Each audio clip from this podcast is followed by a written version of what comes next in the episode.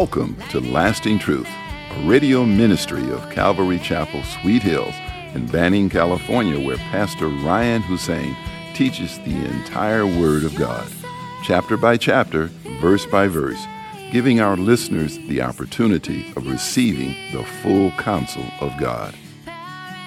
In today's program, we are studying the book of Second Corinthians, chapter 3. Here's Pastor Ryan speaking boldly and the the religious leaders said of them in Acts 4:13 that when they saw the boldness of Peter and John and they perceived that they were uneducated and untrained men, they marveled and they realized that they had been with Jesus. Well, if they were uneducated, Peter and John, and they were untrained, then who commended them to be so bold? The Lord himself then who will commend you to be bold? The Lord Himself. You don't need letters of commendation. That's not to say that we don't com- recommend people, right? We have an application process here. You know, put a couple references in there just so that we can get to know who you are. But never are we doubting someone's, uh, you know, commendation from the Lord. We just want to know that they are walking with the Lord. And uh, even the Apostle Paul in the book of Romans said, hey, uh, he commended uh, Sister Phoebe to the church at Rome. He commended Titus and Timothy. Hey, receive them well. And it's what's happening here is they're trying to discredit Paul because he doesn't have letters from some important men, but he, he sure does have accommodation from Jesus Christ himself, which is beautiful, which is what you have. Satan will always try to accuse us of not being worthy. And to commend is to represent someone as being worthy. I think of the sinful woman that her story is what God used to, to pierce my heart in Luke 7 she, uh, Simon the Pharisee, had a dinner, gave Jesus no respect, and this woman who was a known sinner came to him, s- stood behind his feet, and began to wash his feet with her tears and to wipe them with her hair. And I like that it says that she stood behind him because all of the, the, the, the looks of those at the dinner who, like Simon, thought if this man were a true prophet, he would know what manner of woman it was who was touching him. So, with their heart and with their eyes, they were condemning her. And she stood behind Jesus as to say, it is he now who represents her. His righteousness, his commendation is upon that woman who was a, who had many sins but she was forgiven because she loved much. And I'll always remember that. But I have to go seek the Lord in prayer to remember who I am. My goodness, guys, I mean, what do I have to put an ID on my chest to remember that I am a beloved of God? I mean, it's that bad sometimes where we can forget who we are in Christ. We start acting like we're fatherless again, motherless orphans, unwanted, uh, not wanted, not loved. And I, we, we just go to the Lord in prayer, get rid of all that junk. Those are lies. We are loved. We are fatherless and motherless no more. We are king's children. We are royalty. But man, it, we all forget it. I look to the hills from where my help comes from. You know, as I prepare to teach here every week, that is probably the greatest thing that I struggle with. If I can be transparent, is not feeling worthy or loved every week. But I know that I am. But I have to I have to get away and spend time with them. That's just me. because I come from a, a hard life. Other people, they don't, they don't have to, and God bless you. But to some, we have to go and spend time. And uh, once we know who we are again, it's fire for the Lord. Nothing can stop us. Nothing can stop us. I think of King David when Samuel went to anoint him. But the Lord said concerning to Samuel concerning David's brother in 1 Samuel 16, 7, do not look at his appearance or at his physical stature, because I have refused him. For the Lord does not see as man sees, for man looks at the outward appearance, but the Lord looks at the heart. For you see your calling, brethren, 1 Corinthians 1. There are not many wise according to the flesh, not many mighty, not many noble are called. But God has chosen the foolish things of the world to put to shame the wise. And God has chosen the weak things of the world to put to shame the things which are mighty. And the base things of the world and the things which are despised, God has chosen. And the things which are not to bring to nothing that are, that no flesh should glory in his presence. Can you imagine that? That would never be up in a university. It probably was at Harvard. I mean, at Harvard, at uh, Harvard, stinking 200 years ago or whenever they started as a school of ministry. They would never put that. God has chosen the foolish, not many wise. We need to put this verse somewhere in our church, maybe in the men's restroom.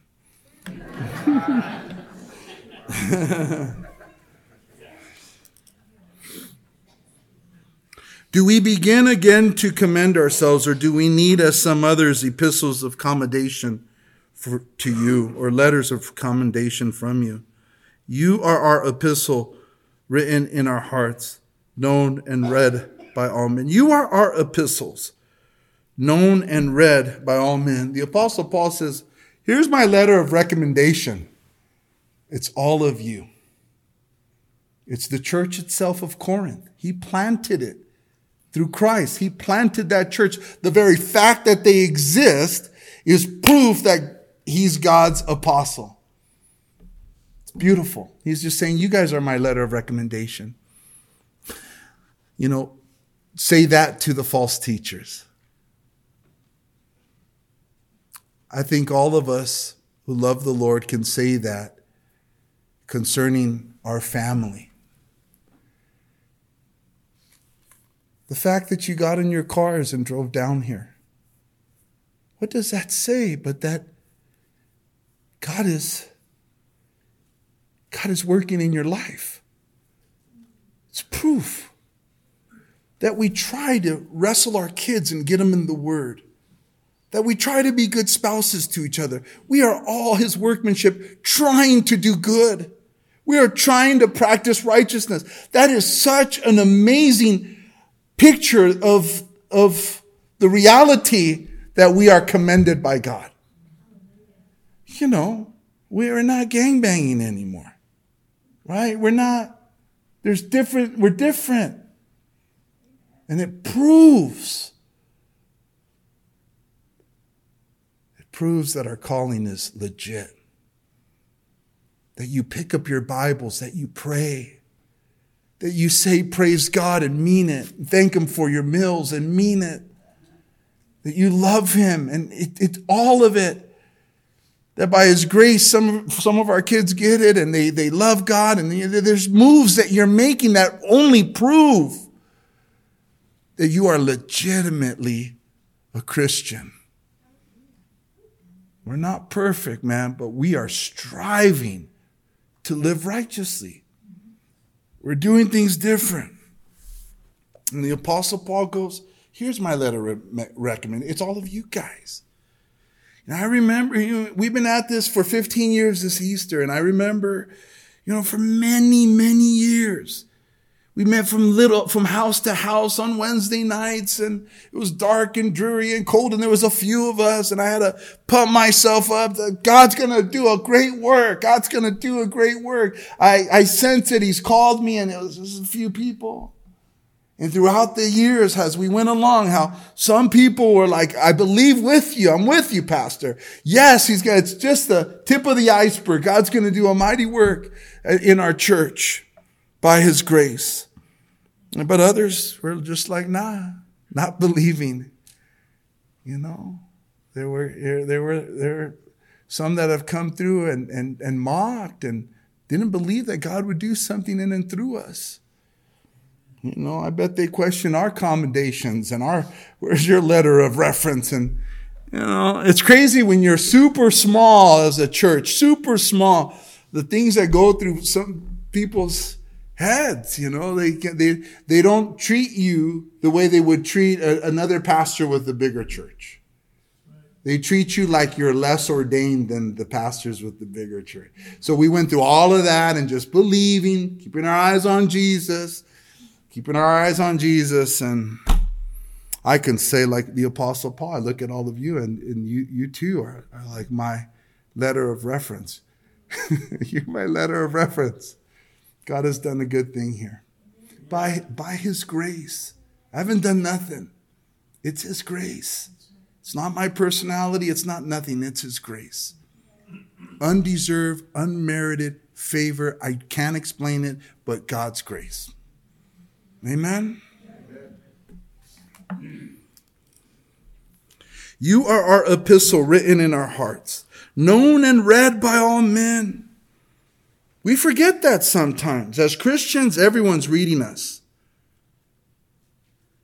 At work, are they reading you? Are they reading? You know, I, I worked for Caltrans for 20 years and I was able to go full time three years ago. But I worked there 20 years. They were reading me. Maybe they ain't reading you because they don't even know you're a Christian. Woo! Right? Check and check. Uh oh. Right? Oh, yeah, I keep that on the down low. Oh, the way Jesus said that you hide a light under a basket, huh? Like that down low? No, everybody. What'd you do this weekend? Oh, I watched football. No, what else did you do? Tell them what you did. It's tell them who you are. I am not ashamed of the gospel. I was at church. You ought to come with me. Everyone's reading us. Everyone's watching us to see if we're different. You know, see if we're going to still pick up that drink. See if we're going to still watch those kinds of movies. Our children watch us to see if we're legit.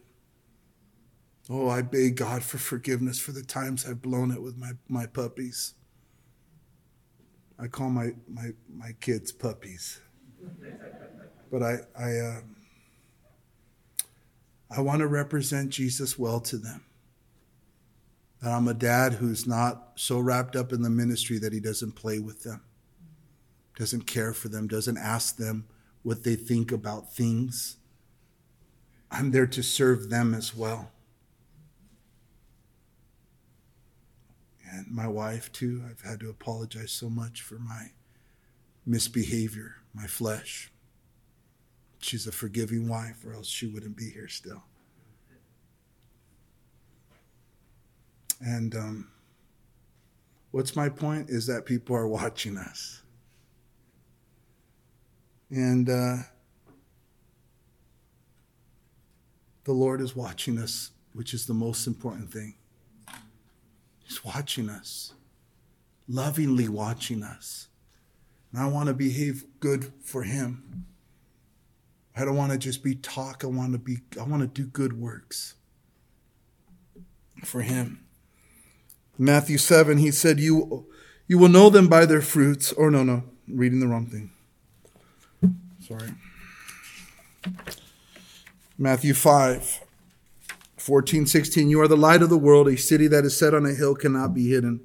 Nor do they light a lamp and put it under a basket but on a lampstand, and it gives light to all who are in the house. Let your light so shine before men that they may see your good works and glorify your Father in heaven. Clearly, you are an epistle of Christ, ministered by us, written not with ink, but by the Spirit of the living God, not on tablets of stone, but on tablets of flesh, that is of the heart. And we have such trust, verse 4, through Christ toward God. Not that we are sufficient of ourselves to think of anything as being from ourselves, but our sufficiency is from God, who also made us sufficient as ministers of the new covenant, not of the letter, but of the spirit. For the letter kills, but the spirit uh, gives gives life. And so the apostle Paul here is, is saying that you know they are uh, his epistle, seen by all men, and also that um, that his sufficiency is not in himself, but in Christ, and that God has also made him sufficient for the ministry. It is true. Where God guides, he provides. Like, God is constantly teaching me, you can't do it, Ryan. You can't do it, Ryan. You better know you can't do it, Ryan. If you think you can do it, Ryan, we're going to have problems. You cannot do it. Don't ever forget that you cannot do it. You cannot preach. You cannot teach. You cannot be a husband. You cannot be a father. You cannot be anything without me. Amen. Yes, sir, Lord. I can do nothing. But I can do all things through Christ who straightens me. Atta boy. Atta boy. He allows us to be weak so that we can sense his strength come upon us. He allows it. His strength is sufficient for us. Paul the apostle had a physical ailment. He had a thorn in his flesh and he, and he prayed three times that God would take it away. And God said, nope, nope, my grace is sufficient for thee. This is, this is, this, this you need in your life, Paul. You need that limp, Paul, to, because your, your head was going to get too big. So I gave, I allowed Satan to mess you up a little bit so that you're humble. Trip out on that so that he knows his sufficiency is of God. I'm whispering to God. I'm begging God. I can do nothing without you. I have nothing to offer. And God begins to fill. He begins to fill us up. That's what he does. When we acknowledge that we don't have any sufficiency in and of ourselves, he will make you a fantastic mom, a better wife, a better husband, a better father, a better single, holy single man, holy single woman. He will strengthen you. All of your sufficiency is in him, but you must seek him in order to be strengthened. If you don't spend time with him, know, Jesus said, I am the vine and you are the branches. He who abides in me and I in him should bear, will bear much fruit, for without me you can do nothing. And abide, Donna t- taught me, means you never leave him. You never leave him. And you'll have what it takes to, to be a rocket scientist. I'm serious. Crazy. What, do I, what did I know about reading books uh, when I was in the Vadio? Nothing. When was the first time I read a book? My goodness. Maybe the continuation school. I think the first book I read through was Jurassic Park. I found it, I find dinosaurs fascinating apparently. And I read it at Valley Lindo Continuation School, where I got my diploma. um, and how did he get me here? His grace. He's sufficient. The apostle Paul would say to the Corinthian church, when I came to you, I did not come to you in strength. I came to you in weakness and much trembling. You think of Paul as a super human. he came all beat down and broken, but hard pressed, but not destroyed. You know what I mean? Like he went through it, but he kept on going. Amen? Yeah. Kept on going. And so, and we have such trust through Christ toward God, not that we are sufficient of ourselves to think of anything as being from ourselves, but our sufficiency is from God, who also made us sufficient as ministers of the new covenant, not of the letter, but of the spirit. For the letter uh, kills, but the spirit gives life. And we'll talk more about that next week. It's by the Holy Spirit. That's how he allows us and calls us to do things that are above our pay scale, right? Like preaching, teaching, serving, children's ministry, all the ministries, and, and even your jobs. Some of you can put things together, some mechanics, you guys do, you know, doctors, nurses, whatever, all the things that you do. We're in awe how God has given you gifts to just do stuff. And he does it by his spirit, the power of his Holy Spirit. When I worked for Caltrans for those 20 years, I learned that even when I was a dispatch clerk for Caltrans, Caltrans Communications, how can I help you? I did that. Or when I, all the different things I did, it was by the power of the Holy Spirit. I didn't know any of the jobs. I was trained. And he opened those doors by the power of the Holy Spirit.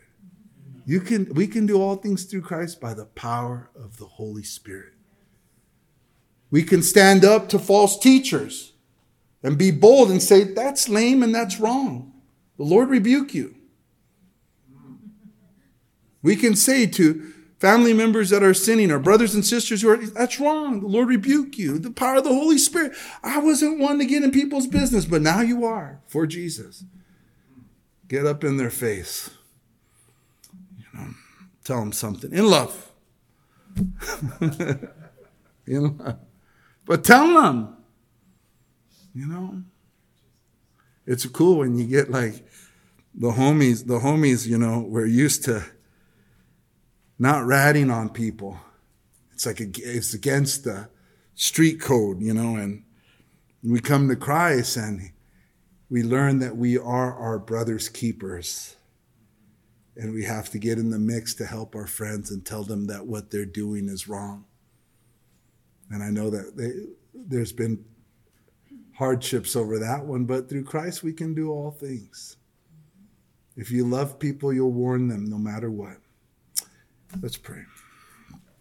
Father, we thank you for your love, your grace, and your mercy.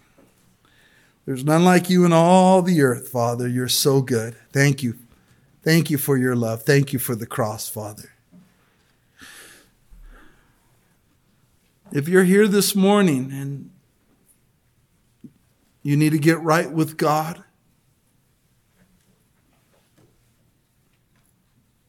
we want to give you that opportunity to be able to confess Christ before men. He said, If you confess me before men, I will confess you before my Father and the angels in heaven. But if you deny me before men, I will deny you. So if you're here this morning and you want to get right with God, just lift up your hand and I can lead you in a prayer to ask God to forgive you of your sins. If you're done with your sins and ready to live for Jesus, He's ready and willing to forgive you of all your sins and to give you His Holy Spirit. Is there anybody who needs to do that this morning? Please raise your hand. Amen, brother. Is there anybody else? Is there anybody else? All right, my man, stand up with me, man. Stand up, stand up, stand up. Be recognized. Amen.